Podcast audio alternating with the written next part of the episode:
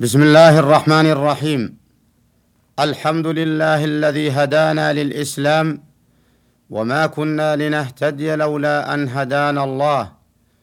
لقد جاءت رسل ربنا بالحق فصلوات الله وسلامه عليهم وعلى خاتمهم نبينا محمد صلى الله عليه وسلم وعلى آله وأصحابه وعلى جميع أتباعه.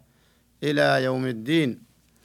وبعد أيها المستمعون لقد أهل علينا بالأمس شهر رمضان فاستقبلناه جعله الله استقبالا سعيدا.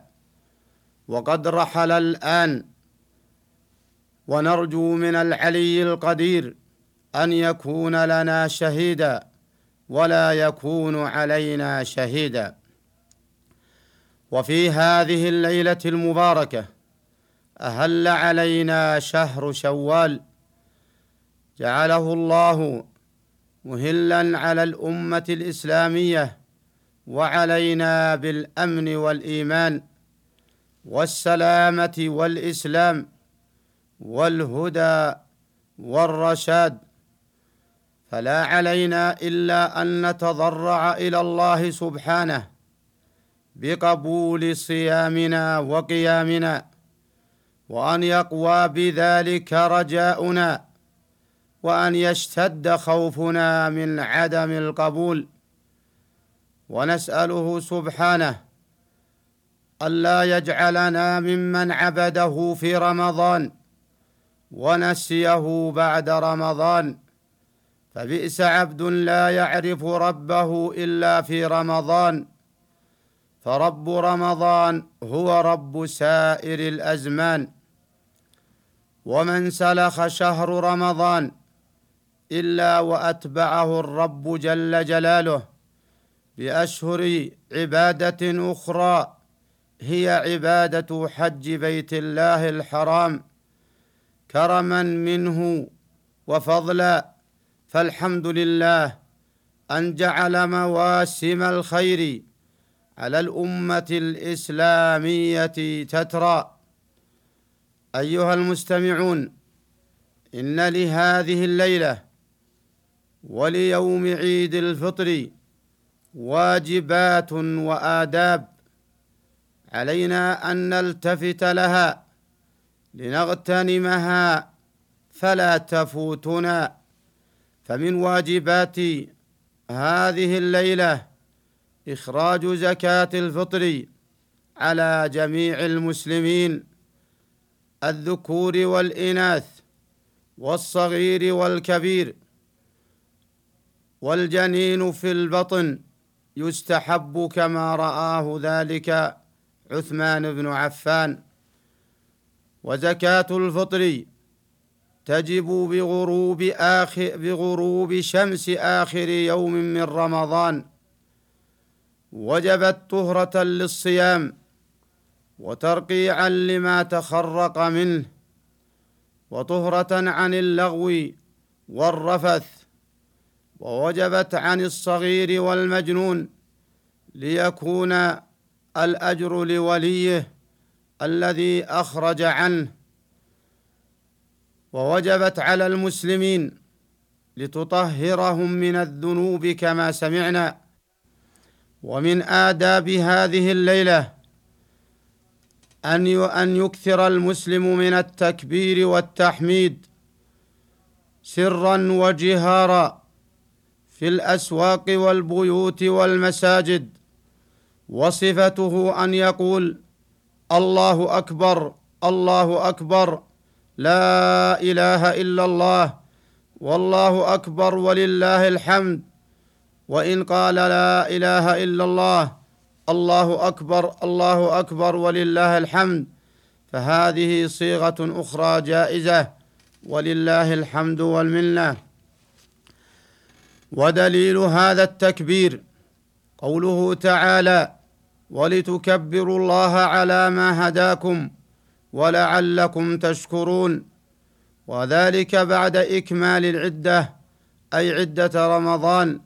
كما قال تعالى يريد الله بكم اليسر ولا يريد بكم العسر ولتكملوا العدة ولتكبروا الله على ما هداكم ولعلكم تشكرون. والتكبير معناه أن يعتقد المسلم عظمة ربه ووحدانيته وأسماءه وصفاته وأن ينزهه عما لا يليق بجلاله وأن يقوم بجميع أوامره وأن يجتنب ما حرمه الله وما كرهه على لسان نبيه صلى الله عليه وسلم فهذا مقتضى التكبير. وللتكبير معنى آخر هو أن أن يتذكر المسلم عظمة ربه في رمضان وبعد رمضان فهو الحي الدائم. الذي لا يزول ولا يحول. وكما شرع الله هذا الذكر بعد هذا الركن من أركان الإسلام وبعد الإفطار من صيام نهار رمضان فإنه شرع الذكر عقب كل ركن. قال تعالى فإذا قضيت الصلاة فانتشروا في الأرض وابتغوا من فضل الله واذكروا الله كثيرا لعلكم تفلحون. ووردت أذكار خاصة على لسان رسول الله صلى الله عليه وسلم بعد الصلاة. وقال تعالى امرا عباده المسلمين بأن يذكروه عقب الحج فإذا قضيتم مناسككم فاذكروا الله كذكركم آباءكم أو أشد ذكرا. وشرع لمن دفع الزكاة بأن يقول اللهم اجعلها مغنما ولا تجعلها مغرما. ومن ومن واجبات يوم العيد أن صلاة العيد وهي واجب كفائي فإذا قام به بعض المسلمين في البلد سقط الإثم عن البقية ولكن يبقى في حق الأفراد سنة مستحبة لا ينبغي للمسلم تركها. قال تعالى قد أفلح من تزكى وذكر اسم ربه فصلى قال بعض العلماء إنها زكاة الفطر وإنها صلاة العيد وإن الاسم الذي في هذه الآية في قوله وذكر اسم ربه فصلى هو التكبير. ولما ورد أن الملائكة تنزل في يوم العيد على أفواه السكك فتنادي بصوت يسمعه كل مخلوق إلا الجن إلا الجن والإنس يا أمة محمد اخرجوا إلى رب كريم يغفر الذنب ويعطي الجزيل ويعطي الجزيل. فإذا خرجوا قال الله لملائكته ما جزاء العامل إذا أدى عمله. قالوا أن توفيه أجره. فيقول الله تعالى أشهدكم أني قد غفرت لهم ارجعوا مغفورا لكم أو كما جاء في الحديث. فلا ينبغي للمسلم أن يترك هذه الصلاة وأن يشهدها فإنها من شعائر الإسلام التي تقام في هذا اليوم والتي تظهر قوته وعزته وذلك باجتماع المسلمين صفا واحدا لكتاب الله تالين وله مكبرين خلف إمام واحد يرهبهم العدو ويتوى العدو من, من الجن ومن الإنس. وإن من آداب هذا اليوم أن يأكل المسلم تمرات قبل الصلاة أي قبل صلاة العيد وبعد صلاة الفجر ينهيها على وتر كواحدة أو ثلاث أو خمس أو سبع. ومن آداب هذا اليوم بأن يظهر المسلم الفرح والسرور. فيها لأن المسلمين في هذا اليوم في ضيافة الله فعليهم أن يقبلوا ضيافة ربهم. ولهذا أوجب عليهم الإفطار فأوجب عليهم الإفطار بعد أن أوجب عليهم الصيام الصيام بالأمس. وحرم عليهم صيام يوم العيد فلا يجزي صيامه لا عن قضاء ولا عن نذر ولا عن تطوع.